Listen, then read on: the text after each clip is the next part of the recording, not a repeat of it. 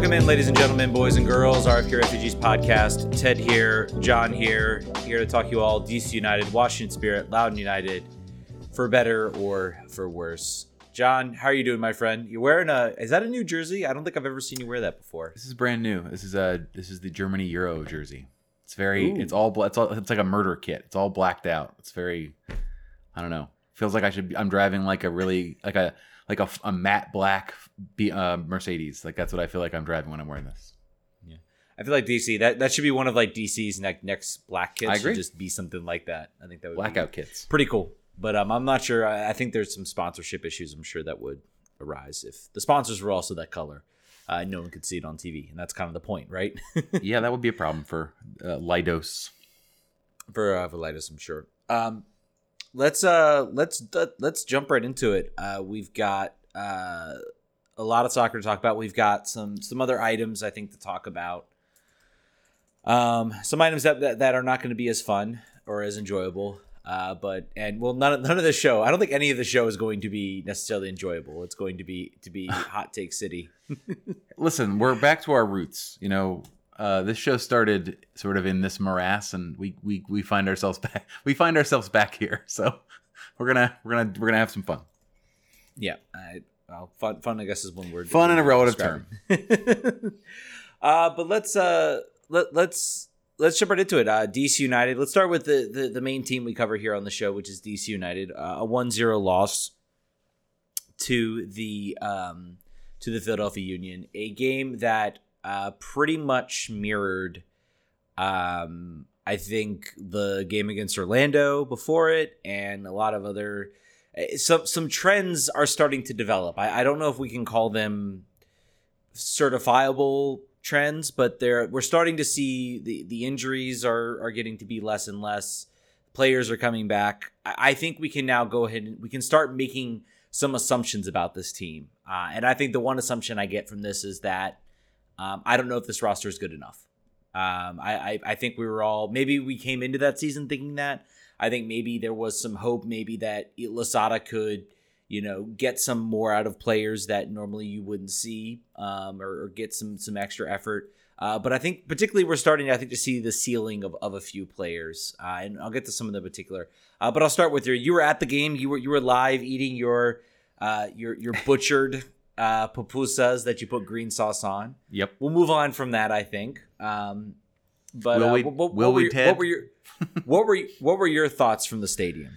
Uh, I, I think you know the the Edison Flores injury in the first minute was something really wild. I think that I, I, my optimism level decreased dramatically within 60 seconds of the game starting, uh, just because uh, he has been uh, a bright spot in general. I think from a perspective of like he's, he, he contributes well for the full 90 minutes. I liked having him and Arriola on, the field. I liked seeing where, where Arriola was playing. He got shifted obviously after and, and Gressel got brought in immediately after that by the way, as a side note, Gressel, great person to have off the bench. That was a, that that was the one thing where I was like, whoa, depth is kind of cool in some positions when everyone's not injured. It's kind of cool. Um, what else did I think about it? I think that they're, you know, it's I think like you said, very much similar to other games so far this season. The the the lion's share of the opportunities, Philadelphia Union played defense very well. So from the start, I think that they decided where they were going to allow DC United to have the ball and where they weren't and they did not let them have the ball in the middle of the field in the attacking third. So what they did was they continued to push them out to the wings, leaving DC United in a position where they're not really very strong. They're not they're not a great crossing team uh, as of yet with the players they have on the field, and with uh, there there aren't a lot of players that have the Acosta dribble past two or three players to to maybe make something happen. Uh, a couple players tried it last night to to not really great effect. I think that there's uh, there's I think like I think it might be it might be uh there might be a ceiling on this team that's lower than we hoped when we started the season potentially because like you said and like Hernan Losada said in the, in the post game he's like I'm not super concerned like we're doing what the system dictates. We're creating chances. We're getting shots. Uh, the goals aren't going in. The finishing's not good enough. But on the whole I'm not concerned because we're doing what I'd like them to do. The challenge is that you have to score goals to win. So and and we're unlikely to make any moves in the window until July. So I, we might just we might just be where we're at, um, because it's not like they need to learn the system more. It's just they're not converting the chances that they're making. Yeah, I think that's a. Uh, I think that's that's that's that's a very good point. You talk about the ceiling maybe being lower on this team.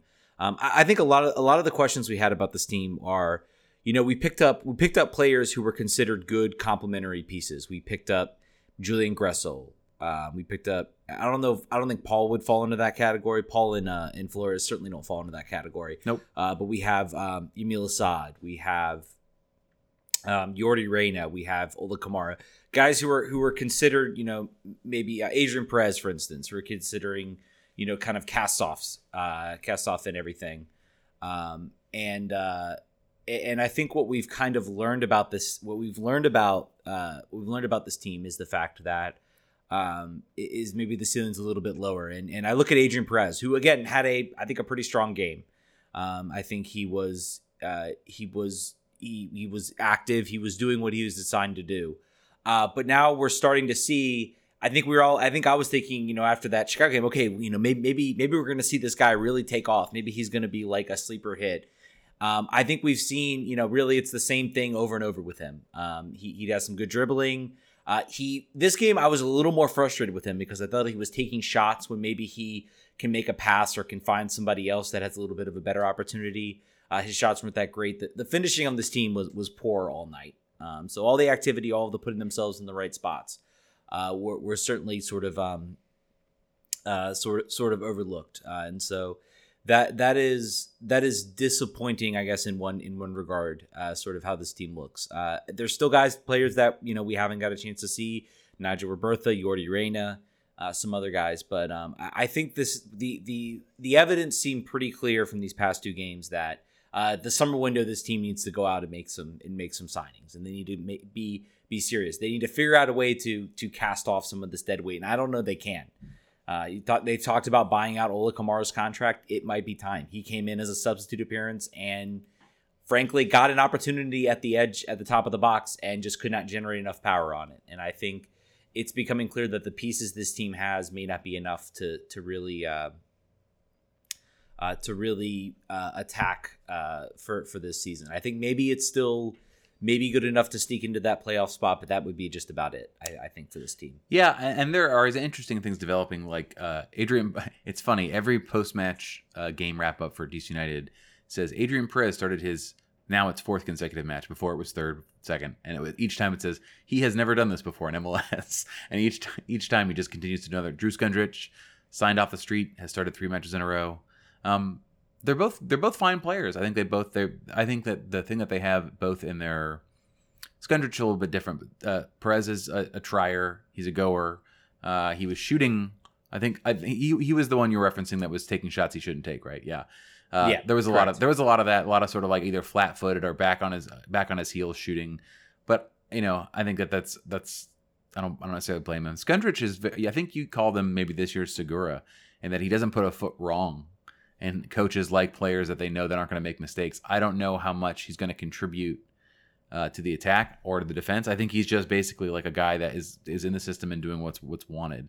But I feel like you need right now with the way, particularly with the way the Union were able to play defense, you need to sort of you needed a game breaker, you needed a moment of magic, and you just and ar- and argue and arguably that game breaker uh, it, it, should be Edison Flores, and he went off in the first minute. We'll have to check and see what his hamstring is.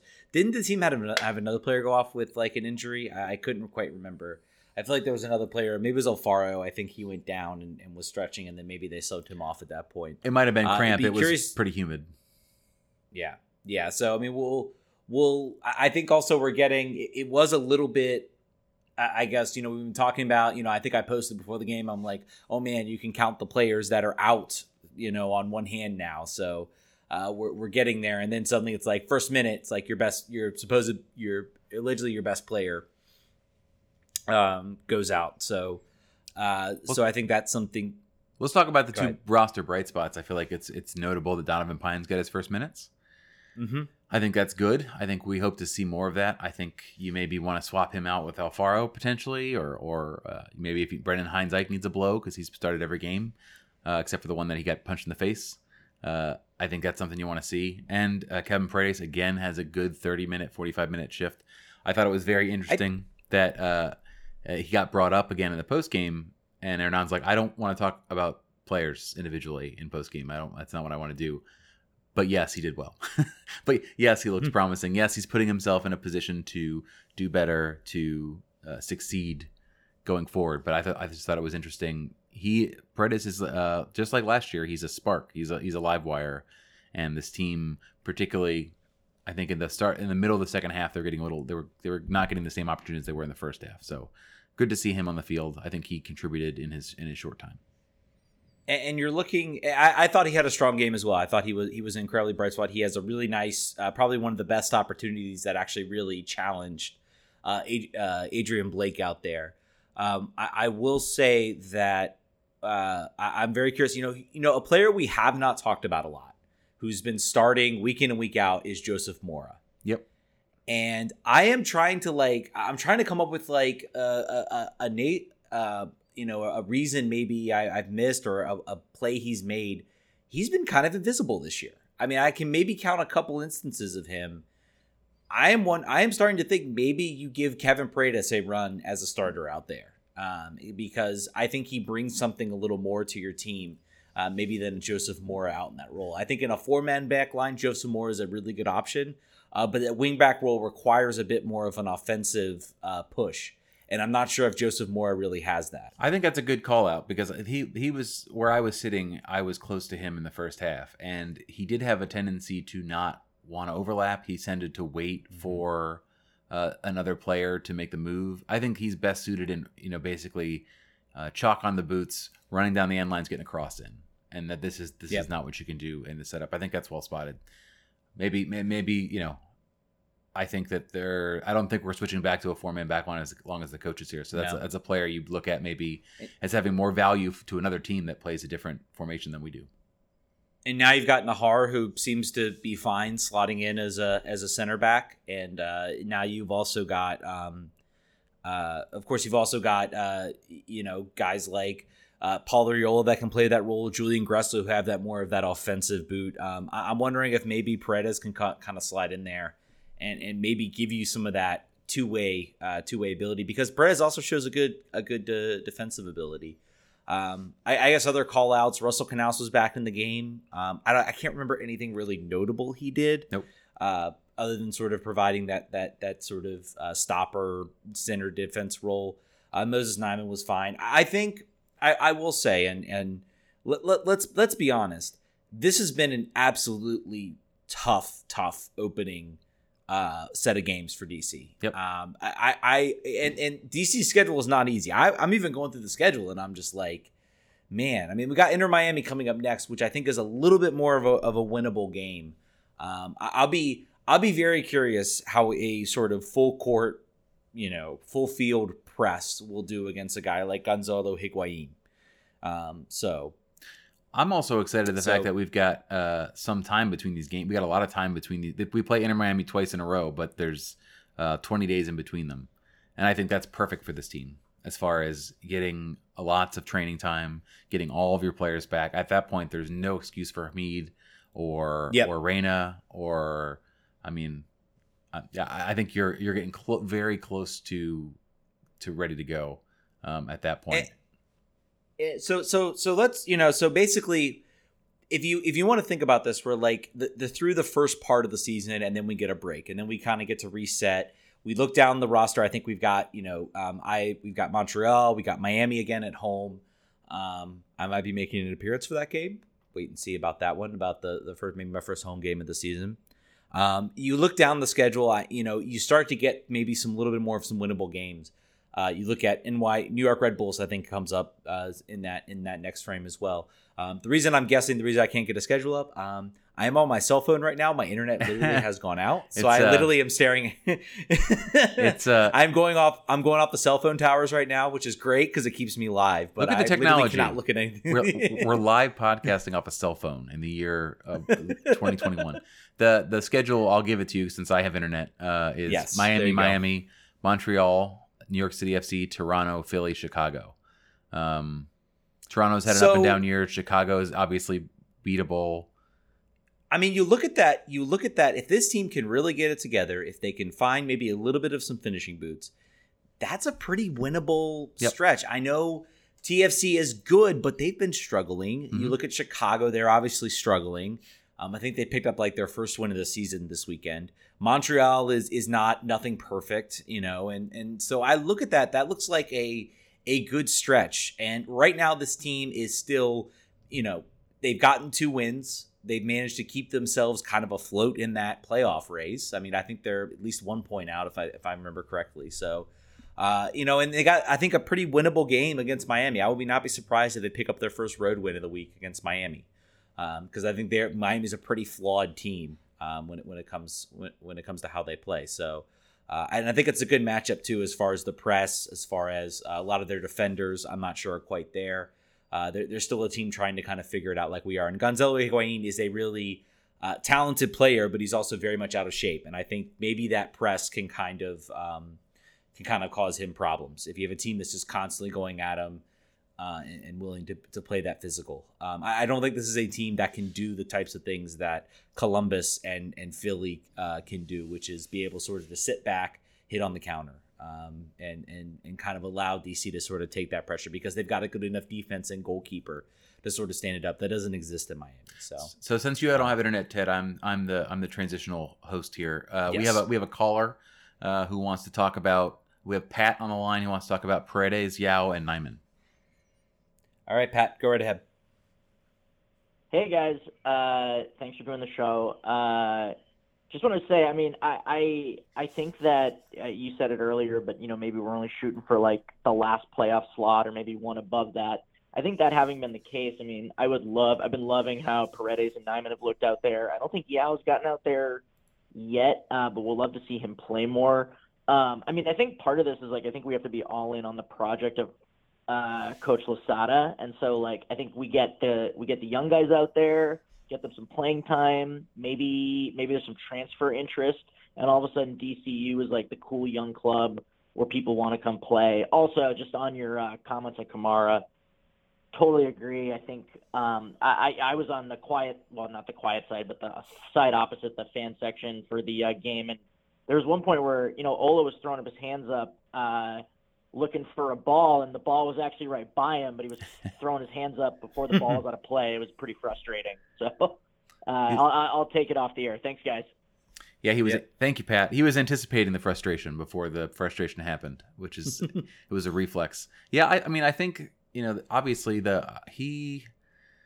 I think that look, Hernan wants to win right now. I think even with the players that I even understanding, you know, we understand, and he does too, I'm sure, the limitations the roster has but also the teams in these games. If the team was losing every game three to nothing, four to nothing, and they had, and they had no chance, then you say, "Yep, play the kids, burn the boats, whatever, it's fine." But really, they're I think they're you know they're a finisher, they're a clinical finisher away from being top third in the East, mm-hmm. and that they just don't have it yet. I, I, I would say we're a clinical finisher. We're a clinical finisher from being in the conversation I think you have teams like Columbus, Orlando, and Philly that I think they change their style if if if they trust DC has a more clinical finisher or they they trust the ability of, of that. Um, so I, am not I'm not going to say we're going to be top third in the East. I think we could be in the middle. I think right now we're a fringe playoff team between seventh, maybe sixth, and and basically eighth, ninth, and tenth. I think that's kind of where we are right now. Um, we'll see if you know. I, I, think we still haven't seen. You know, I, I'm still curious how a player like Yordy Reyna fits. Uh, but I mean, I think the young players are showing that they can still make themselves a part of this game. And you have a coach like Losada who's willing to play them and willing to put them out there. Uh, and and they're showing they're showing very well. And that's something. Except for Griffin. Uh, that's something Frank except for Griffin Yow, who's I think he's still coming off injury, so okay. there, there, might be still some some some of that there. Um, but you know, I I think I think you're correct in that. I think there's we're we're starting to see that this is what you know we're starting to see the the youth players start to at least bear fruit where they go out there and it's very clear that they they they belong in that field that they you can see them playing in that game and that's really important if you want to be a successful club in MLS you need to hit on that and DC hasn't hit on that in a long, long time. Um, and also also hitting on the DP front as well. So that that's sort of part two of this. And um, you know, I, am still not ready to write off uh, Flores, but Uh, I mean, I hope this I hope this is not a long term injury. Let's say that. I, I think another long term injury, a couple months could could really. I think that'll be it as far as what we've seen from Edison Flores. And he so. is he is apparently due to go to international duty here. Um, Correct. They're, they're assessing. They're still they're still assessing the the the hamstring. I don't know if they've come up with a. Um, no diagnosis yet. It yeah, diagnosis correct. Uh, just a few other things to round this game out before we get to the other stuff. Uh, some notes that Chris Seitz once again does not start. Uh, Jon Kempin once again starts. I think his third game in a row. Mm-hmm. Uh, yep. Yamil Asad on you substitute. Junior Moreno on you substitute. Uh, Brillant obviously being rested, I think. Yamil not being rested, I think at this point he's been rested now for four or five games. There's yep. clearly dissatis. I would say I would say clearly. I'm reading into the tea leaves a little bit, but there is some it, dissatisfaction there with the coach or with his fitness. One of those two things. It, it, and just his, I think his general his general play um, this season. I, I I I will pick if I'm entering this window and I'm looking to make some. Uh, does he have a green card? I can't remember. I believe he does. I can't remember if he. Yeah, I can, I can look it up. I don't know if he has yeah, if, if he's got a green card or not. If he, I mean, if he take if he's taking up an international slot and also some salary, I could see DC maybe looking to shop him around. International see spot, if there's no green card. Yep. So an international spot. So I mean, if there's a team that is maybe looking for a player that can they can just kind of throw into his system. Uh, I mean, I, I don't think you get a whole lot of value. Maybe your value would be getting that international slot off your off your uh, off your tail, um, and then also looking at other sort of salary cap implications. But he'd be a player I'd be looking at, um, and also of course then uh, Ola, Ola Kamara's salary. That there's been talk about them wanting to buy him out. Um, at the beginning of the year, I think that that's certainly on the table as well. So uh, those are things we'll probably talk about as we get closer to the summer window. So the uh, the, that man did not need a year off, Yamil Asad. I think that I, I yeah. the, you're seeing the damage to his to his confidence and career. Uh, we've got another caller, uh, Todd, who wants to talk about the season so far. Todd, are you on?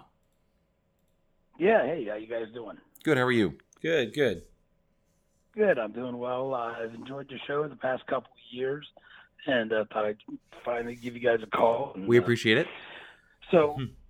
No, I appreciate you guys and uh, uh, enjoy watching it and all the effort you put into it. Um, I'm looking at our schedule, and if you go game by game, the, the NYFC game, I think was a well-deserved win. Could have gone either way. New England were literally a goalpost away from a one-one draw with two Owen goals. San Jose never happened.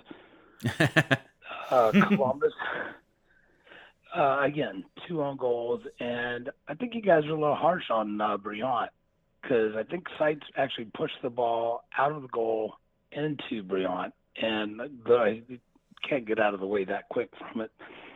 Chicago was a win, but that's a give me. I think Orlando was a fair result. And then and the Philly game, when you lose your number 10 30 seconds into it, it's going to be hard to come back from that. I honestly think that uh, three of our losses could be ties uh, bring up to nine points, and then we're above the playoff line. Mm-hmm. Uh, I'm pretty excited about the Hernan Losada era. Uh, yeah, we're losing, but I'm watching a team that has a chance to win. Last year, when the games would be one to nothing with us down, I'm like, okay, I can just you know go back to drinking beers right. and singing Barra Brava. But you know, this year I'm like, we actually, I still think we have a chance every game. Yeah, I think that's undeniable, right? I think I think that is true. I think when we say, I think when we're being somewhat harsh in the beginning of the show, it's to say that uh, there are there are pieces that this team needs to go to the next level. Like we're, mm-hmm. I think that the team that we have right now, other than finishing, is operating at its at its potential. Like I think that they're all doing the defense is stout. Other than the game that we agreed did not exist, uh, and the own and the own goal game. Uh, the defense has done well. They've done they've done particularly. You know, we have this is a third third string defense. If you're looking at the players that are out there, as far as who should be in the lineup, who is intended to be starters. Um, so uh, there are certainly parts of this team that are that are very good. I think, but I think that there's not a solution for the problem that they have on the roster that they have now. They've got to, they've got to go out and fix it, and they can't. so we're we're sort of stuck in a little bit. I mean, the, the way to the, the way the way I look at it is we're, we're not hard, we're not being harsh on on Hernan Losada. I mean, he is he his tactics and, and his implementation of his style is arguably elevating the play the play of this team um, in, in, in the players that he has. Our thinking is right now, based on the past few games, I, I think we've realized what the level is, and I think I think we're gonna. I think this next, it, it, you know, if, as long as players stay healthy, there's no you know major injuries to speak of. I think the next run of games, I think we're going to see some more positive results. Um, how positive it depends on who, on I think how many players are back, and and you know, I guess how the bounces go. Uh, but I, I, think we're all very positive about Losada. I think we're more now being like we need this team needs to figure it out on the um, this team needs to figure out with some transfers. Get you, bring in Lucy Rushton. I think they, they just hired a new scout. Uh, that that needs to be put to use now. We need to start really really el- getting this roster to to be elevated to an MLS level because right now it's it's not. I don't know that I particularly agree with that. I think I'd love to see uh, Robertha uh, get a chance up there. Um, I think Sorga probably won't see the field again unless it's at Loudoun United.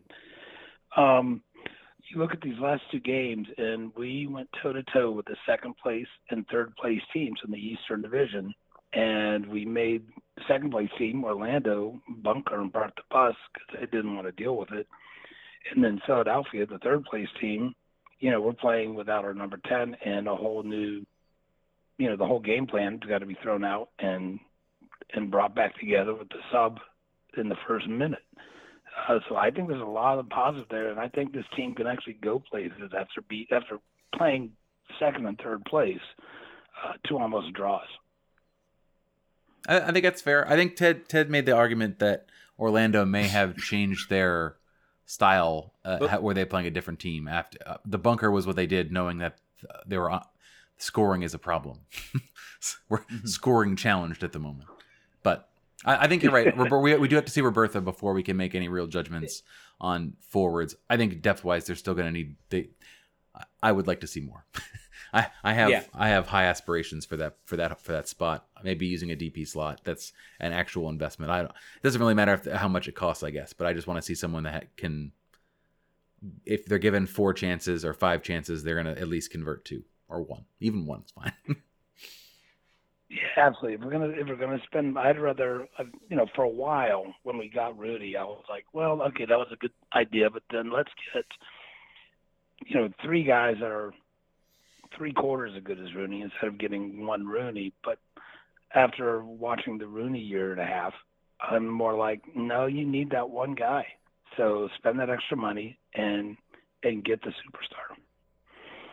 And I, and I think you know, uh, uh, yeah, and I agree, and I, and I think I think that this team still does have an open de- designated player spot, and I think that needs to be used uh, this summer to bring in somebody who can fill that. So hopefully we see it. Uh, Todd, thanks thanks so much for calling in, man.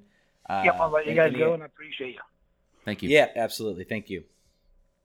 Yeah, I mean, I think I think you know, it, Todd does bring up a good point. I think we haven't seen enough of Robertha. Yordy Reyna is still out there. There are some players that are still out there. It, you just sort of get that feeling. Okay, now guys are starting to get healthy, and I, I think you know this team still is using two of the three designated player spots, and most a lot there aren't there are very very few teams that can be successful doing that. Um, and I think they need to go out and, and, and use those spots. Um, so it's like that, tying an arm behind of, your back for no reason, with, mm-hmm. with no one making you Correct. do that, right? So make a move. Correct. Correct. All right, I think that'll that'll kind of tie bow on this game. Uh, Want to talk uh, Washington Spirit? I guess what's next on the rundown, if my memory serves correctly. I'm, I'm, watching my internet right now. I'm like, come on, give me the rundown. You got so it right. Join in. uh, a two nothing loss uh, to Louisville. Um, some some pretty similar problems, I guess. Um, I, I will I will say that I think comparatively, the Washington Spirit are playing at a little bit of a higher level, the talent level.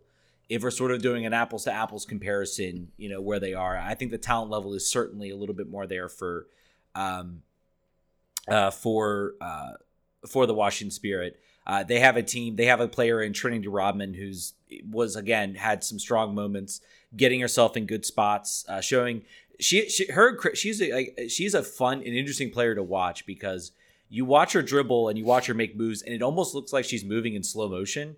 But she just has very very quick sort of movements and a sort of ability to kind of uh, to kind of maneuver around play that that's really incredible uh, to watch. And she got herself in a good position. I think had a, a nice shot and a good save. Um, but I think you know you look at the stats and, and you look at everything else, and the team again. I think they had like expected goals of two of two point five, uh, with the uh, with Louisville having like a 0.5, and then you get a really really nice, a really fantastic goal.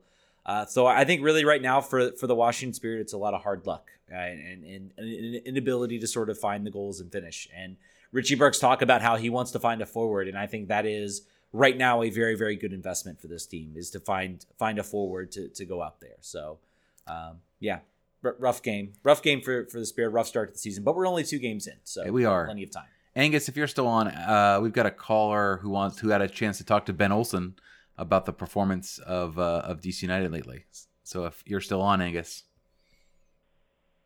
yeah i'm here uh, hey angus congrats on your congrats on your new wall art yeah yeah, no, uh, it's it's pretty it's pretty cool. Um, sorry to take everything back a step because I know that's you fine. You're fine. Spirit and all.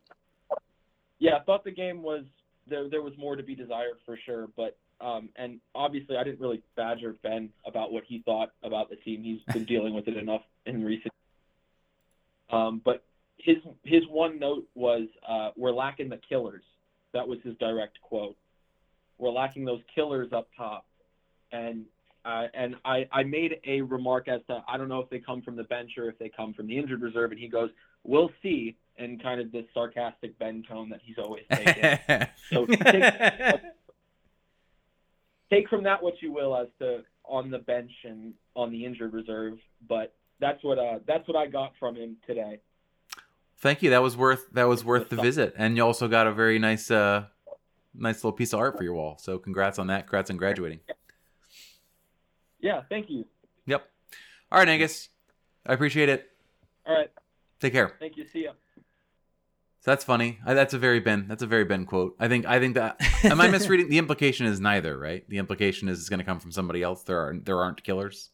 We're lacking. Killers. Yeah, I think. I, I think that is that is the implication. I think what you're seeing Losada do, and I think that's why he's trying out different lineups. He's putting players. As soon as players are getting healthy and they're up to fitness, he's like, all right, here's your start show me what you got. I think uh, Losada is trying to assess his roster, also still trying to win games. I don't think he's sitting there not trying to win games, but I think he's trying to get a sense as to uh, as to what he has, and, and, maybe then then you you figure that out in the summer, and then you have the window, and you can kind of plug plug where you think some gaps are, um, and then you know you're looking at this as a long term project. This is a this is this is this team is not winning MLS Cup. I mean, as much as it would be cool, and as much as I mean, if they make the playoffs, anything can happen.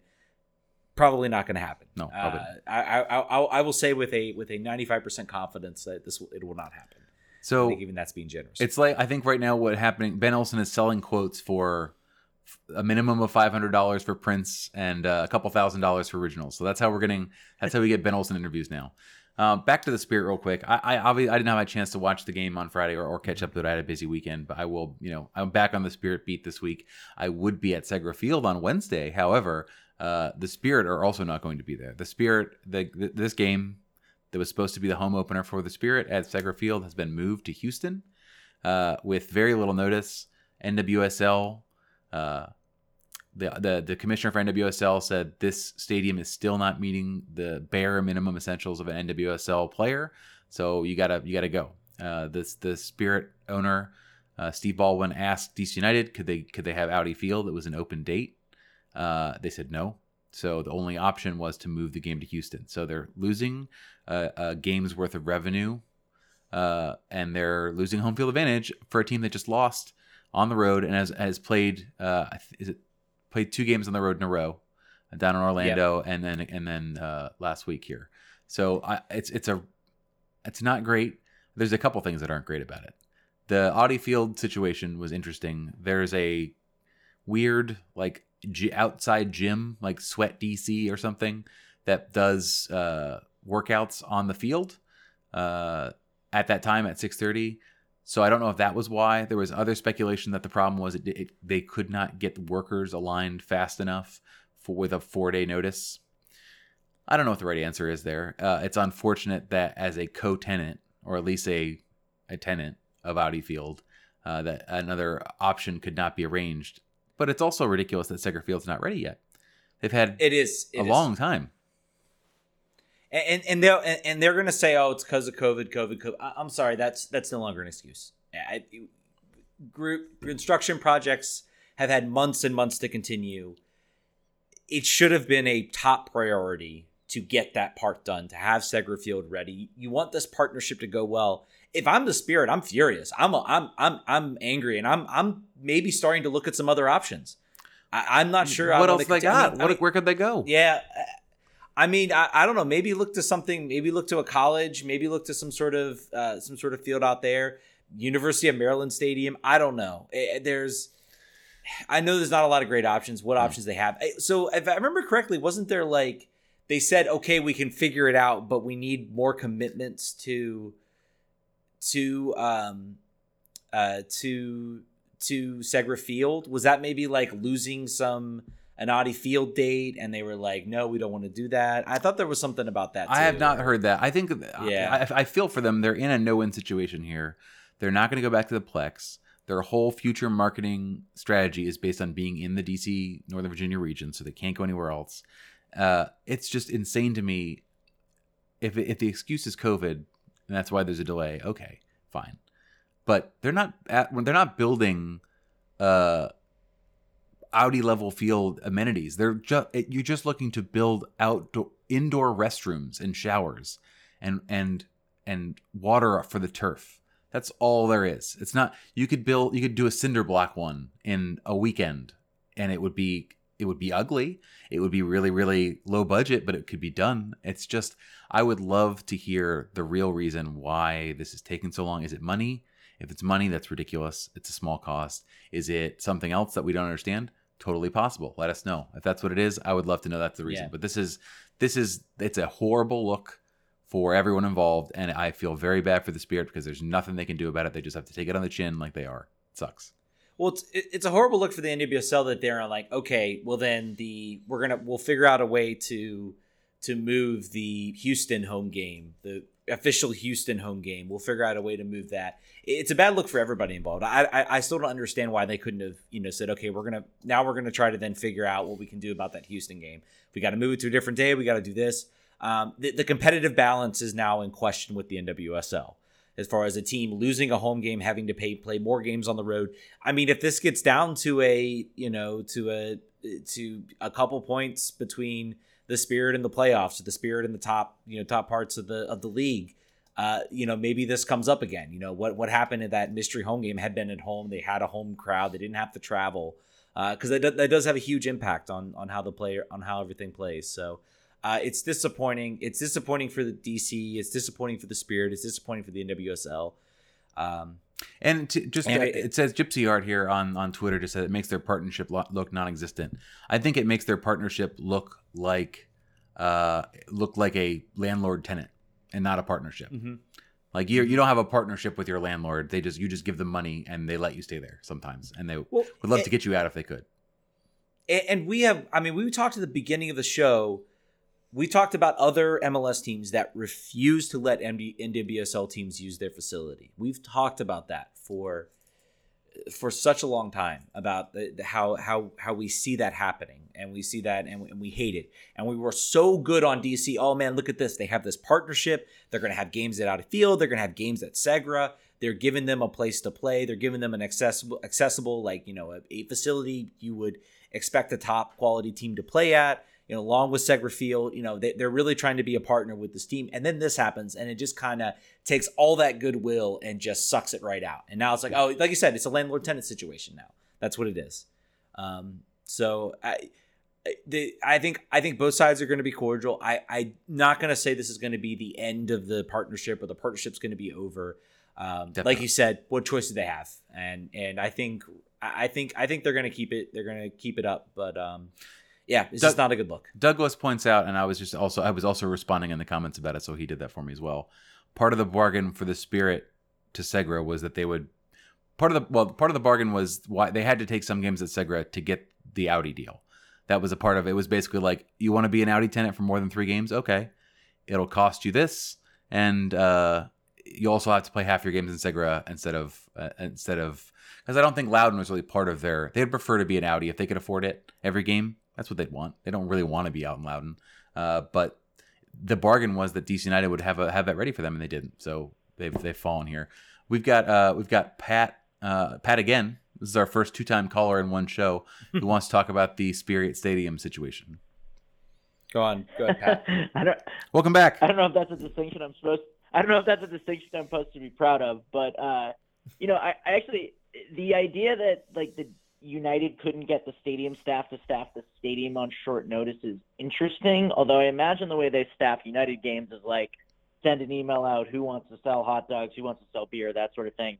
So that doesn't really hold a lot of water for me. But like to your point about Segra Field taking forever, like hasn't isn't there some amount of like the spirit leadership should have been tracking this and like maybe reaching out to like local colleges. I mean, there's no shortage of soccer stadiums who can hold a professional soccer game in the DC area.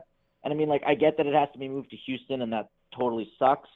Um, but should the Spirit leadership have been more on top of the lack of progress at Segra Field, and then, you know, locally embarrass United? Because I, I, I agree. I think it's an outrage that they're not letting the Spirit use the field, but the fact that the only other option we have is to go to Houston seems silly too. And yeah, I'm not. Again, I'll yeah. take it off the air. Thanks, guys. Thanks again, Pat. Uh, I, am not sure that they weren't right. I, I, I don't think we have information on whether or not they were that that they were looking Yeah. for auxiliary options. I'm sure that they would have rather been able to sell some tickets to some place rather than sell no tickets uh, and have the game be in Houston. But you know, I don't know. I mean, there also there also are you know there's TV considerations. This game is going to be on Paramount Plus. You know, they need to make sure it's an area that can support you know the cameras and everything, and and and having having that out there. There's a lot. There's it, it, there's a lot of considerations in hey, here's a place to play a game. Um, it- there's a lot of other considerations like that. So I I. I I think it's maybe a little bit more complicated, you know, as far as getting staffing, all that stuff. I mean, I'm sure it's a lot more complicated than we think. Yeah. Uh, that doesn't that doesn't detract from the fact that the stadium should be ready by now. They they've had plenty of time. It, it should have been. You know, you I look at the progress of the of the of the training facility that's out there. That seems like it's at the very least built, and I'm like, okay, so maybe maybe they could have had Segra ready, and maybe they delay the stadium a little bit, but clear, uh, the training facility. But clearly, the training facility is is the top priority, so that probably got more resources to get that up and running uh, because that's where DC's going to train. So they want to get that ready. So Right. Um, Although, although it, I will, ha- I will make my one snotty comment about about it looks very much like the shed you buy at Home Depot. Like it's cor- it's like a corrugated metal shell that's been painted the right colors. I thought I was a bit, of, I was disappointed, and then I saw it, uh, and then I was disappointed, and then I looked at the renderings. My friend showed me the renderings from uh, like two years ago, and they didn't change it. Like I, in my mind, I think training facility. I think of the one that Arthur Blank built for the Atlanta United, which looks Yeah. like the Taj Mahal. So I was like, oh, I bet it's gonna look really nice, and it looks like uh, the the Sunday the Sunday special for twelve ninety nine at, at Home Depot. but And- inside it might be nice. yeah, in, inside, I think that's the most important part. The facilities. I, I think we all we all get those in our head. We see the you know the the beautiful training facilities out in New England, the one out in L.A., all that stuff, and I think we all get this pie in the sky idea of what it's going to be. Um, if it works, if it's if it's if it has good amenities inside and the outside doesn't look pretty, then I, I don't really care. And you know who, who's to say they don't look to expand on it? Who's to say down the road they don't look to like add some new things? I think that's pretty unlikely, but you know it's it's certainly Don't- it's don't put the certainly- house on it. The land the, the land exists out there to sort of expand it to grow it. Um, so it, it's certainly it's certainly possible. Um, Just yeah. just to close this out, Mark on YouTube, I think agrees with what you were saying that I did not see earlier. That Goff reported that DC United offered Audi to the Spirit, but the Spirit turned the offer down due to conditions that DC United placed on the offer. So I don't. I wonder if that offer will become public. I wonder if I wonder if Pablo can shake it loose from somebody. Uh, but I'm I'm wondering if it I- was onerous onerous rent or if it changed conditions for the rest of their deal. Yeah, it, it could have been something like that. I think it could have been a case of okay, now you have. I- I I think it was implied a further commitment to Segra, so it might have been an extension. It might have been it might have been removing a couple games from from Segra, uh, from sorry from Audi into Segra. Um, it, it might have been something like that. That's like the I landlord could just- saying, "Sure, your toilet doesn't work, but how would you like to sign a three-year lease? I promise I'll fix it." Either way, uh, either way, it's a bummer. Yeah. I, I, I looked forward to going on Wednesday on Wednesday night to Segarette and seeing the game. Instead, I will be watching it like all of the rest of you jamokes on Paramount Plus, hopefully. Uh, but yep. I, I think I think we'll leave that there. We've got uh, a bit more to cover here for the rest of the show. We do. Oh my goodness! I was looking at the clock. We've got 45 minutes. We haven't even gotten to like the main the the. Uh, you say the main uh, event. That's fine. That's accurate. The the main event. I think other than the stuff was on the field. Um, so, John, you you kind of started out. You have the internet. I, I don't want to butcher any names. I did have the internet. I didn't get it. Yes. So, um, so uh, if if if somehow you did not look at the hashtag DCU uh, on Twitter for the last couple days, last forty eight hours, let me bring you up the speed uh, as far as I understand it.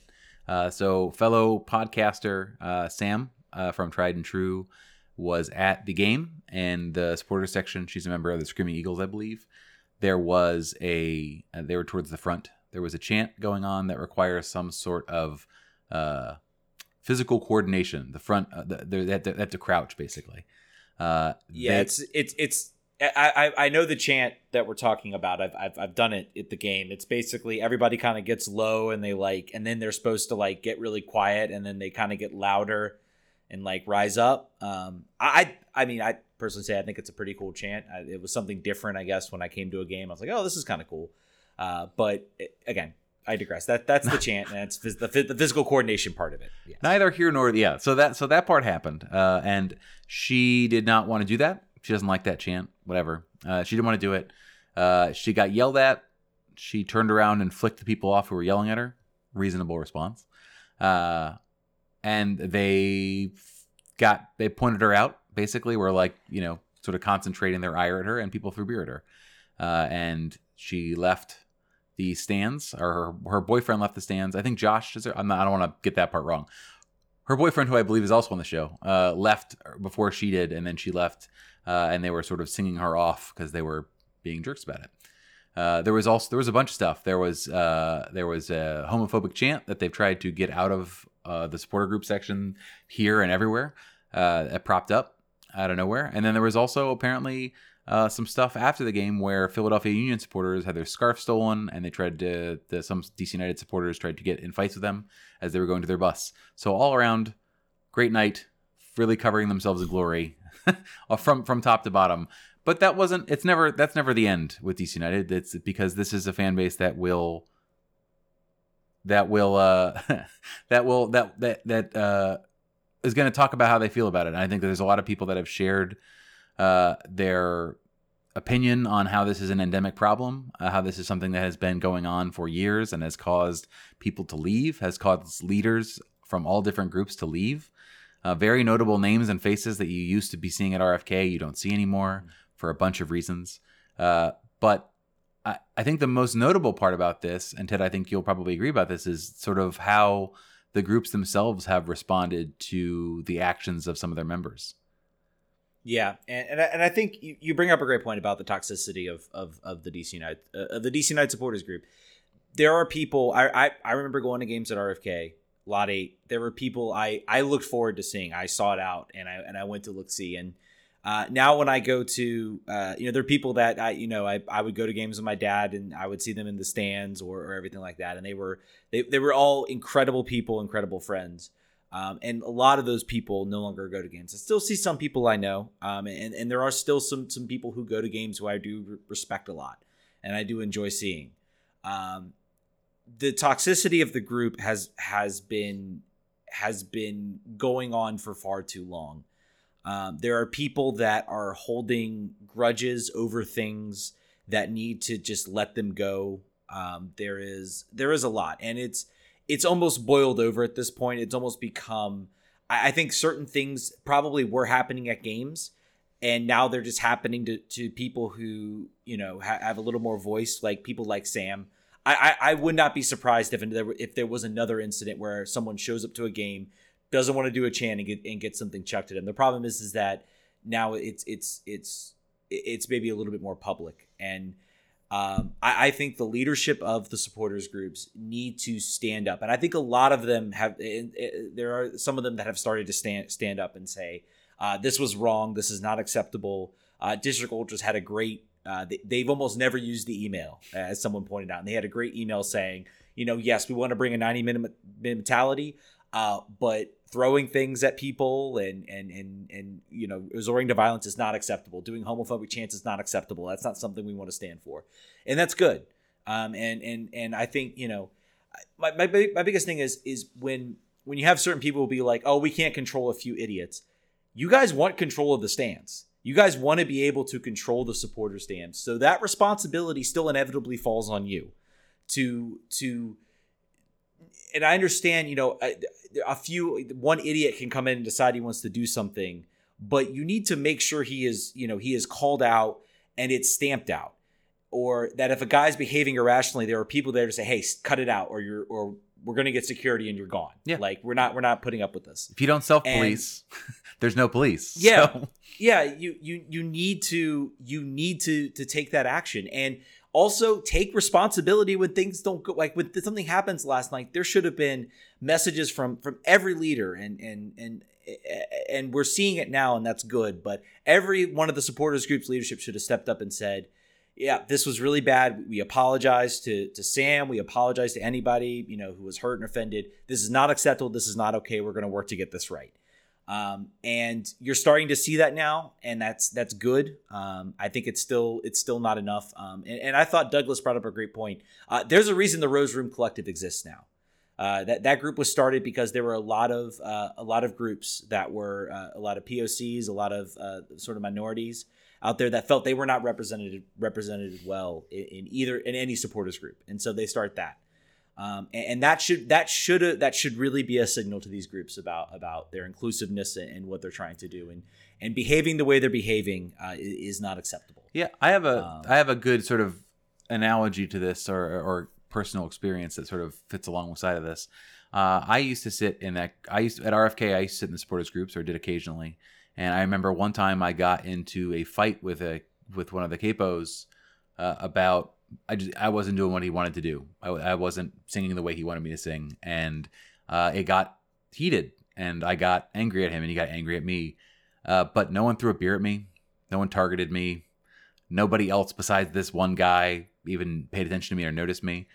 Uh, I I personally think you know there's a way to have a a group all pulling in the same direction the way you want to not have you don't want freeloaders in the group that are just buying cheap tickets and not participating. I get that. I think there's a way to encourage that. There's a way to keep that going without resorting to sort of bullying. It's ba- I mean at its ba- at its core, it's basically like the, the, a petty tyrant in a group that says this. I'm using this opportunity as as I'm gonna I'm gonna yell at this person. I'm gonna have the I'm gonna have righteous people behind me go with me, and this person's going to get either cowed into doing what I want or they're going to leave.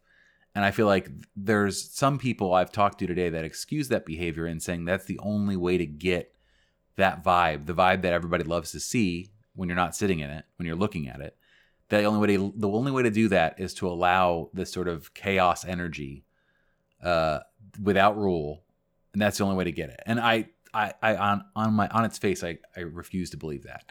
There's no way that you're saying that there's all other supporter groups there's no good ones. All of them treat uh, everybody else like this. And and the other thing is that if this if that's the case if there's a, a group that represents the team the fans uh, and there are people that repeatedly do not feel safe feel targeted feel feel picked on feel unsafe in any way and the trade-off is that well if you don't do that then they won't go crazy on tv and they won't bring the the vibe that you want to the stadium then forget it. We don't need it if there, if, if yeah. that's if that's the trade off, if the trade off is some people, if there's a no go zone for certain people in in your stadium with your own fans, forget it. Not worth it.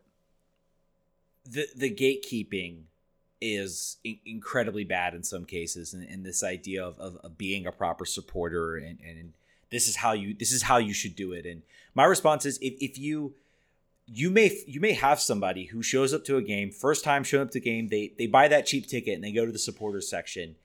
And w- when it's a fun experience I, I have I, in the rfk days i had people who i brought to games and they had a blast and no one was yell they were they were maybe they didn't know the chants because they just showed up. And so yelling at them over not knowing a chant or not knowing how to do a chant like encourage them get people to sit by them and do the chant and then they pick it up. And if you make it a positive good experience more people will come in. And yeah you won't have 100% of people willing to do that for 90 minutes but you still create a better atmosphere. We had all of that at RFK and there wasn't this type of toxicity that's kind of developed since they've moved to Audi Field.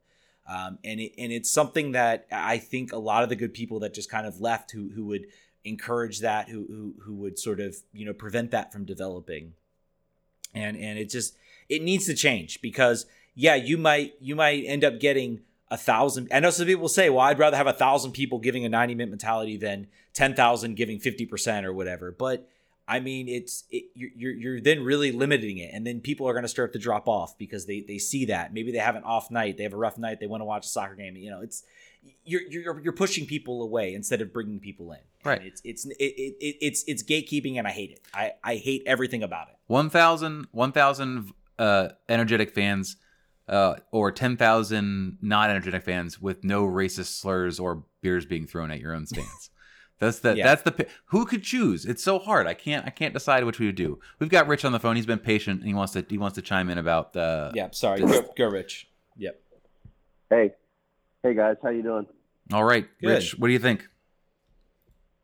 So was that first? Was that you guys yelling at me on the way to the stadium the other day? It was You not. yelling at me. It was it wasn't us. Okay.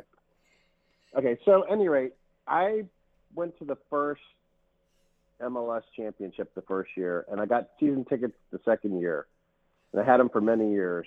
And I did end up in the supporter section once by accident, and I got spit on. And to say that this toxicity didn't exist at RFK is insane, because it did. And maybe they could control it a little bit, you know, and maybe it's a little more out of control. But that that has always existed and you know i'm okay with it if you know you want to be a little bit rowdy in your section beers go up and land on people you're you're you're you're putting yourself in for that if you sit in that section in my opinion and you just got to worry you know that's the way it is but i think it crosses the line for me when they're throwing shit on the field at players and and that was where it really crossed the line i was at that game and somebody from my section i was in actually I couldn't sit in my normal section. I was in like 129 or 130, and somebody from right behind me was the one who almost hit the player with the can of beer, you know. And you know, I understand DC is a little bit hesitant to piss off the Barra Brava, but in the end, you do have to do something to control them. And I think they need to go back to no no cans of beer. Maybe put them in a cage, you know, just put a cage around around the supporter section, you know, so they can't throw shit on the field maybe. I, I don't know, you know, a warning if you go sit in there. But, you know, and, and the chance, you know, and you, and Ted, you said it's one or two guys. No, no, no, no, no. When there's 50 or 100 people chanting this puto chant and stuff like that, that's not one guy. If it's one guy, it's the guy who's leading them that's saying that. You know what I mean? So you can't you can't say it's just a couple bad apples. They get going and I think that's that's one reason the, the Screaming Eagles have decided to move over to the side and not really be in that supporter section. You know? Does that make sense? Yeah, sure. Go ahead, Ted. well, let, let, let me clarify. You know, I understand the chant is not just you know one or two people. Th- those things do need to be be uh, be be stamped out. I was speaking more generally. The the argument people are going to make is the argument that the other the you know people who uh, maybe think that culture is right. Well, it's like, well, how can we be responsible for one or two people doing doing dumb things? And and you know, you correctly point out it, it's not just that. It's it's several people. It's it's it's it's all those things. And and and and I agree with you 100. percent And I- I'm not certainly not disagreeing disagreeing with you.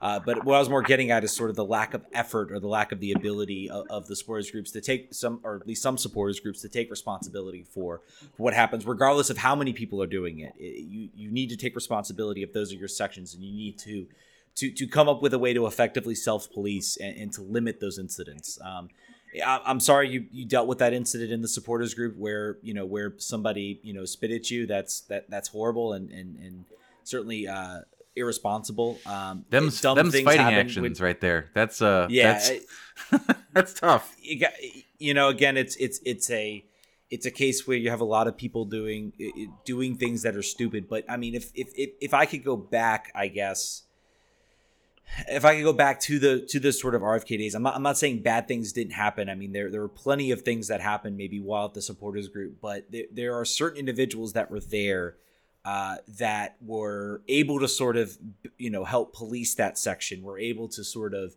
keep an eye. And there were people I feel like if I had an issue, I could go talk to. And you know that's because I met them at Lot Eight, and it was a very welcoming atmosphere uh, at Lot Eight. And so there were people I could go speak to if something happened and I, I, think that welcoming atmosphere is kind of gone, and and now you're just kind of left with the the the the toxic moments are kind of overtaking any sort of any sort of community you sort of had uh, at at Lot Eight and at RFK. So that that's more what I'm getting at. Ted, that's a great point. Uh, yeah, I, I want to sort of reiterate that. I think I think that there is a is a good possibility that leaders, the new leaders or old leaders that were there, don't feel like they have the same grasp on who their membership is because they all don't get together every weekend in the same place. They all don't sit and have beer together and eat and talk before the game because of the way that Audi Field is set up. That is, those places don't really exist. There are places for tailgates, but it's not the same. So I feel like you know I'm not making excuses for anyone who didn't who could have stopped things or could have stepped in and didn't. I think that that's something that those people I think uh, understand that happened, and I think probably maybe regret the way that they acted or didn't. Um, but I feel like it's very it's a very different vibe in that in that area because of the change of that of that element. Uh, you don't feel as in control. Leaders are leaders because they take the money and manage the tickets and do the emails and arrange for places, but it's not it doesn't feel the same. I'm not in it. So that's just that's that's a read from the outside, but I think that there are uh, you know, iterated here in the well, comments here that that that's not the entire problem. This is just the latest incarnation of of the rooted problems, and they're they're going to have to be addressed, and leadership has to do that. Yeah, and, and I think that's the, the point is they need to figure it out. I mean, okay, you don't have the ability to really okay, well you have to come up with you have to come up with something and you have to get together. I think I think maybe that speaks to the point. Maybe they're just trying to behave, continually behave like they're at RFK and they're and this is lot eight and nothing's changed and we're gonna do the exact same things. And, and maybe those exact same things don't work with the setup. Uh, maybe you need to have a little more organized sort of. You don't have the ability to have a meeting place where you can kind of meet people. Maybe you identify somebody at the tailgate who's at a little too much and and maybe you can kind of have people keep an eye on him. Uh, you don't have that same ability. So uh, i think that is uh, that that is a fair point and that's something that the the leadership needs to figure out how, how best to handle that. Um, and I, I don't think that's happening. Uh, if I'm wrong, someone can call in and, and, tell me I'm wrong and that they have done it. But I mean, that doesn't seem like that's what's happening. Rich, are you still on? Okay. Uh, yeah. I, I think. Uh, thanks for calling, Rich. I appreciate it. I, I think that they're really do. Uh, do we have another? Angus is back. So we have our first. Angus is back. Yeah. We have our second second two time caller. Angus, talk to us about in, talk to us about the fans. Hey, um, uh, yeah, I'm back. Um, and this time it's not with a cool, witty Ben Olsen quote, I guess, right? It's been a pretty tough for uh, for the for anyone who's ever kind of stood in the Chico stand, in my opinion, right? Especially those who like value the camaraderie that comes from being a supporter in the supporter section. Um, and it sucks because you know I've been going to I've been going to Audi Field since it opened. That's really when I started following the team, right? Um, and even when even from my first game, I realized that there was definitely some major disconnect between the different different fan groups and supporters groups within the um, supporter section, and that kind of rift was creating a lot of tension within the section. And um, you know, my immediate group isn't shy of these incidents happening to them either. My girlfriend, in like her first game ever in the supporter section, was getting like these drunk fans behind us were getting incredibly rowdy because they were incredibly drunk, and like elbowed her in like the shoulder and neck. And when she told them to stop, they like yelled at her and were like, and, and called her a bitch because you know she should have expected this atmosphere when she came into the section, and that's not cool, and that's nope. not the atmosphere you come into the section. And so, you know, seeing this come up again, and, and I, you know, I kind of threw that, what, since it happened, because this happened back in 2018, um, since that happened, I kind of forgot about that up until recently when this whole thing kind of hit the fan because, you know, I excused it as, ah, drunken people do drunken, stupid things. And that's all it was. Um, but you know, when the, when when there seems to be an incredible amount of systemic issues within the groups, you got to start looking at where we can fix it. And I think what James Lambert said today about in his long and if you haven't read it, please go over and read it Twitter thread. Um, he said that there does need to be some sort of higher up change uh, within the groups, whether that be the creation of a larger coalition that looks over the supporters groups and whatnot. But I, that's definitely something that supporters should ask for if you can, because it's the best way to provide a united front to talk about everything that's happening within our supporters section, within our supporters groups. And, you know, for, I hate to say this because it's going to sound really cliche, but for a team that is all about being united, we sure as hell aren't right now as a, as a fan base. Yep. I think that's right. Yeah, that's that's right. That's absolutely right. And I think you again. I think that's something that's been iterated. There has to be a change. There has to be some changes at the top. Um, whether it's it's it's new people coming in or people who have who have long held.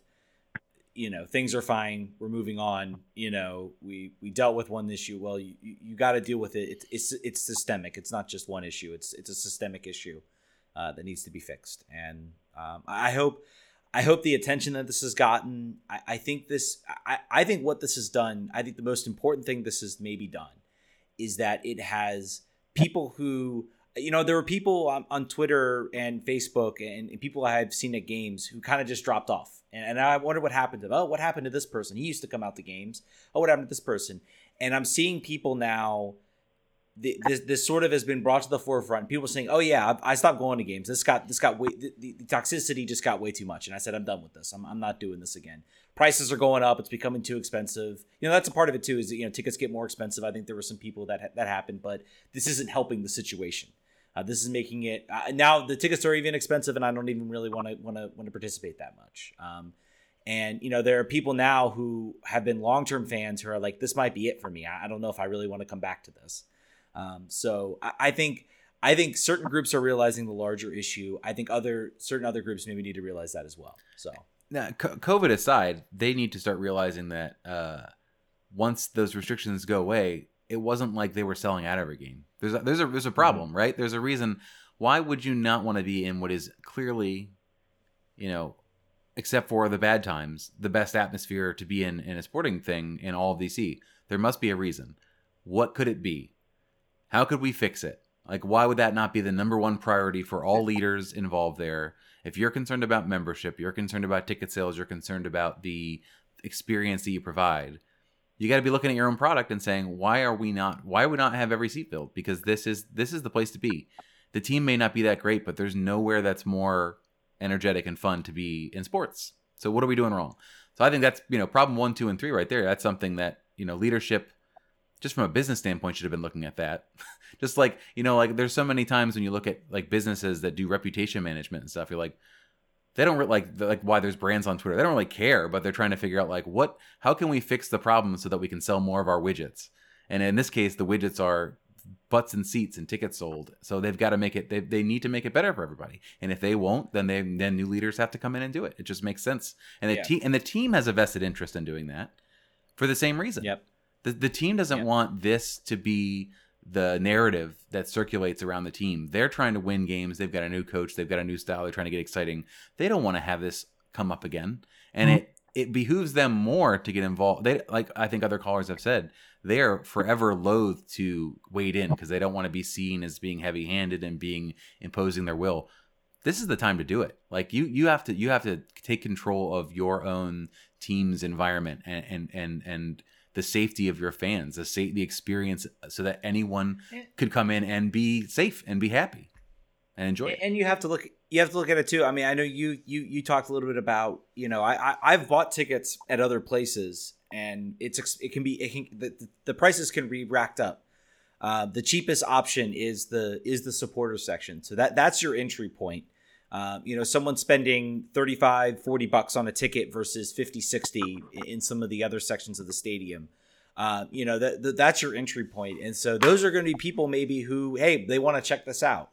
Uh, I've got you know a free Saturday. Um, you know I've, I've been watching the Premier League. I've been doing this, or you know I watch soccer maybe slightly. Maybe I keep up during the World Cup. Hey, I want to go see you know I want to go see a game, and you go out and and if if if if you're a new fan or someone who's never been exposed to this, and you have people yelling you know a, a homophobic chant, um, and then you also have people then someone not participating and then they get beer chucked at them they get things thrown at them you're not going to want to come back. And and that and that loses a potential person who might be acceptable to it. And i want the supporters groups to see that that you can take somebody who maybe is if you handle it the right way and you do it the right way maybe they're not participating in every chant but they can grow into that person who can be that who can be that fan who's going to show up and, and, and something maybe they find someone a friend they like someone they can talk to and and maybe they you know I've I've gained friendships from going to DC games. I've I've met people that have become sort of long-term friends uh, at these games. It's it's still possible under this new thing and I think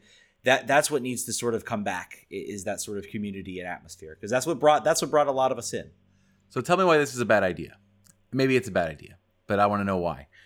So the part of the narrative that we're hearing about what happened on uh, Sunday night was that leadership, old leadership from one of the groups was one of the people involved in sort of pointing Sam out and sort of egging on supporters to get her to change her behavior in some way. However, they decided to do that. Uh, so there's capos, there's people that are leading the chants and leadership. That's part of what's going on.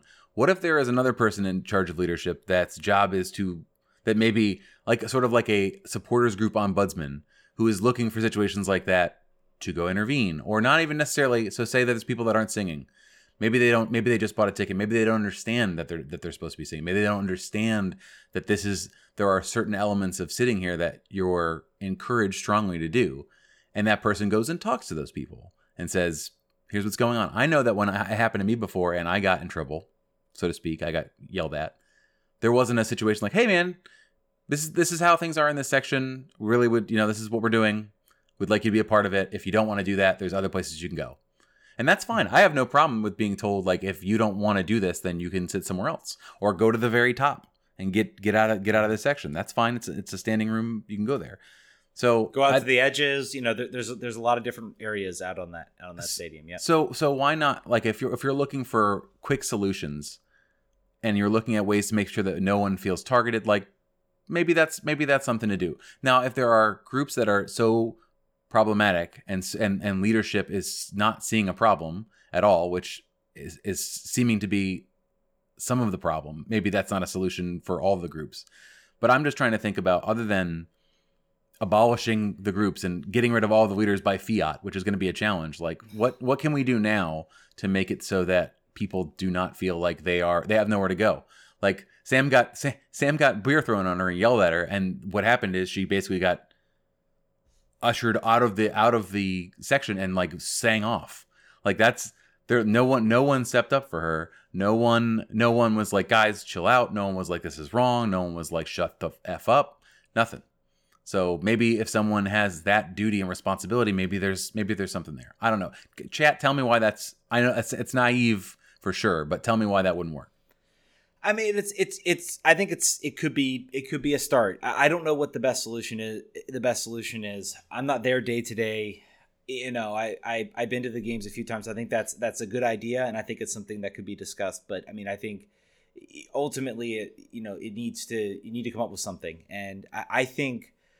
I think a large part. I, I think there could have been people in the supporters group who could have done that but now a lot of those people have been kind of pushed out or they've just said you know what? I'm done with this. I'm quitting. And, and i'm not sure. I think the biggest problem is there's a lot of those people are, are now gone. And so i mean i think it could be a it could be a, a great solution. And it's something that i think that they need to support. Eh, they need to you know something they could explore. Um, I, I think something needs to be done and something needs to be said. Um, and if it if if a group doesn't think that it's that this is ha- that oh this is this is overblown, it's not. And and I don't know. It's it's not going away. So if, if their plan yeah. is to duck this out and wait it out, miscalculation. Not mis, miscal- I, I think their hope. I think their thinking is well, it, we're going to go a few games and maybe it won't happen. But I I think I, I think it's I think we're we're only getting an escalation now. We we do have I guess a break between our next home game. Um, so actually that's a lot of time to figure it out. The next home game is not until uh, almost the end of June. So they have almost a full month to try to figure this out. So now now's the time if you're going to do it. So and Ugh. I think we, we talked about this last year, and, and I don't know I don't remember that we agreed about the. This feels to me very different than the people who are upset about getting beer showers from goals. This feels yeah. substantially oh, yeah. more. Di- and I remember at the time, though, at the time there was still there were still people like, you know, this is a family atmosphere, and you know, I don't want to get beer thrown on me, and why would we even have to throw beer? And at the time, people were like, yeah, they have the right; they shouldn't throw the beer. This is like an entirely different and much more serious thing in my in my mind. Would you agree? Oh, it is. hundred percent, hundred percent. I mean that that's that's that's that's in a celebration over a goal versus throwing at somebody. There, there's a there's a direction at, not just throwing it in the air for, you know, it's it, it yeah, it's terrible. Um, and and yeah, it's it's very different than, than what than what we talked about, and it's it's not saying you know that. And I think we want to be careful too, because I think you know uh, some people saying we want oh you just want then you just want a you know a sterile atmosphere or nothing. No, it's not what we want at all we think there's a better way to do it because it, it happened. It was happening at rfk there was a very much a communal atmosphere that was welcoming and accepting. And yes as rich pointed out there were still incidents but the overall vibe and feel was very very different in, in the earlier days and especially at rfk um, and it and there have been sort of attempts to kind of rectify things and i think now is the time to really revisit it again. Um, because at this point the team isn't bringing uh, isn't bringing much in. Uh, I'm sure we're all hardcore fans. We're seeing the progress. Uh, normal fans looking like, man, two wins, four losses, one zero loss. Oh man, oh man, this team isn't good. This team, and you're seeing it too in the in the Facebook comments. Oh, this team is bad. Oh, giving up goals, and I mean, the, it's already happening. I mean, we we can sit here and say, oh, but look at you know, look at all this possession, all these chances. Uh, trust me, no no one else. The the uh, the uh, casuals are not really paying attention. So, I feel like you know I what mean, we should do. That, I feel like we should. This was sort of my plan when people would think the world was ending. I was like, how can I sell them insurance plans? Because I know it's not. So how wh- how can we like buy these j- jerseys off of casuals? So if you're on if you're we could do a Facebook marketplace and if you comment on Facebook and like oh DC United's trash, like hey man I'll buy your jersey off you for five dollars. You hate it, it's whatever, and then we just do it as like a this is the way we fund the show. I feel like I feel like that's like the place where hope goes to die. So we've got to figure out a way to capitalize on this. There's, there's got to be a way. Anyway, I, I think there I think that, you know, I'm sure that we're not done talking about this. I think this is until there's a solution, this will be a continued conversation. We're not going to have solutions. I think that I think that we've got some time before the next home game. I'm hoping that we hear something come. I would love something to come out from the team. That's what I, I I would like that. I would obviously like Barr to come out with something. The other groups have said something. I would like the team to step in. Maybe they already have behind the scenes. I don't know. I have a somewhat of a relationship with some of the leadership folks. I haven't heard about it yet, um, but we this the current status cannot continue now. It couldn't before, but this is like a tipping type, tipping point kind of thing. And and I want to you said it, and I want to also reiterate it too. There is a way to do this well, to do this with the same sort of loud passion and 90 minute mentality that doesn't exclude people or make people feel unsafe. It's not impossible if it is, you're saying that these people are like uncageable animals that if you stuck your hand in there, they'll bite your hand off. Like it's a tiger cage instead of what it actually is. It's just a group of fans that are really excited. It's not it's not the zoo. It's not it's it's not those things. So as much as it's built up to be something where it's just like, you know, it's it's the jungle, there's anything could happen. It's it's it's not. So we we've got to we've got to be realistic about that and we have to have expectations for the people in there that they can hear what's wrong, they can learn and change, and they can still do what they want to do and enjoy supporting the team that they want to the way they want to. There's enough people there who get it. And there are people who are in leadership, not necessarily leadership leadership, but like elders in certain places that understand it. So this is an opportunity for them to speak up and say we got to make we got to make a change and force the change in their own their own groups that they have the leverage to do. Yeah. And, and my hope is is that there are people who maybe stepped away who will speak up a little bit now, and, and maybe that's a way to get them back in.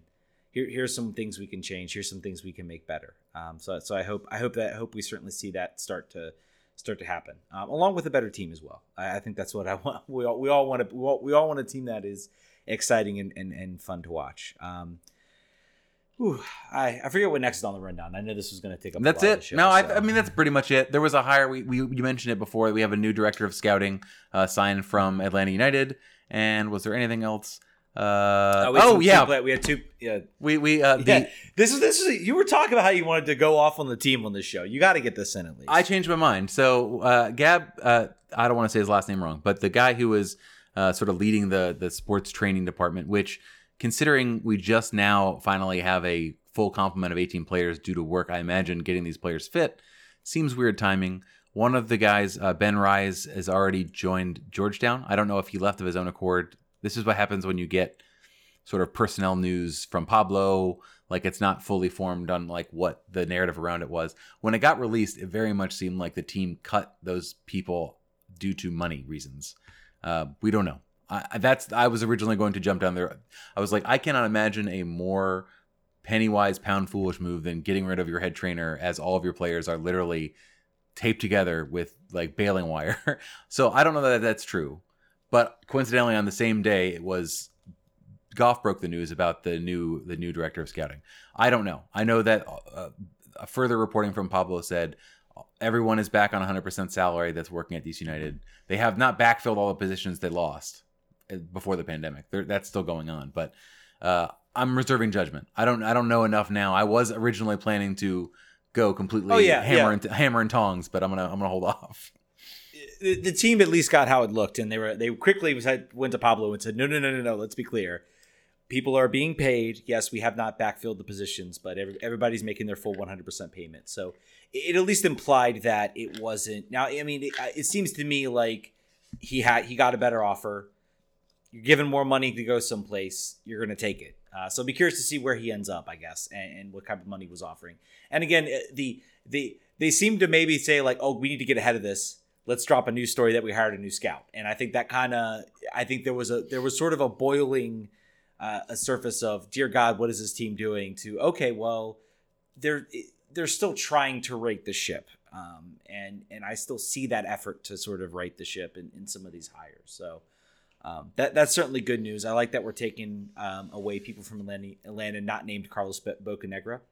Would Uh, they I like we'll- we'll- would they like Yamil back? We could we could do some sort of work work release trade. Yeah, except for not Bocanegra apparently. No, not him. Will come in and say, read the Athletic article if you haven't. Um, but yeah, so so good news on the hire front.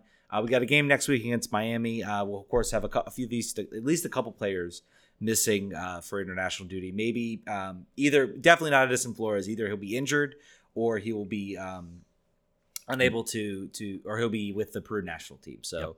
Uh, one of those two, but um, hopefully, uh, I think it's a winnable game, and, and we'll, we'll work on getting a a, uh, a a guest for the Thursday show. Um, but I think that's going to do it. Um, I, think we can. Do we want to talk about what happened at Loudoun? Do we want to? We sure don't. We don't. I think we have an. I think we have enough uh, intractable problems of dealing with both racism, sexism, sexism, and misogyny for one week. Yeah. Uh, so we're gonna we're gonna hold off on that. I think until particularly also until the sort of the findings are in on that. But I want to thank the. This was a hopping night. It's almost like controversy helps this show. Uh, weirdly, I can't believe it. Yeah. But I do thank everybody for calling, and I thank the two of you for calling in twice. That was a thing I did not think we would have. So thanks for that. Uh, and Ted, uh, I guess that's just everything else, right? Like what we normally say. Go to rfkrefugees.com, all your coverage for the Spirit, United, Patreon.com. patreon.com uh, for, you know, to give us the monies. Uh, and then follow us on all of our socials. We do a show. If you're new tonight and you this is your first time listening to us, welcome. We have a live show now you're listening to. Uh, and then we have that episode will be out tomorrow on rfkrefugees.com slash subscribe. Make sure you have that. And then we have a Thursday show that is oftentimes interviews with uh, sometimes players, coaches, uh, or letting us, giving us a preview of the games of the weekend. So make sure you check us out and subscribe if you enjoyed.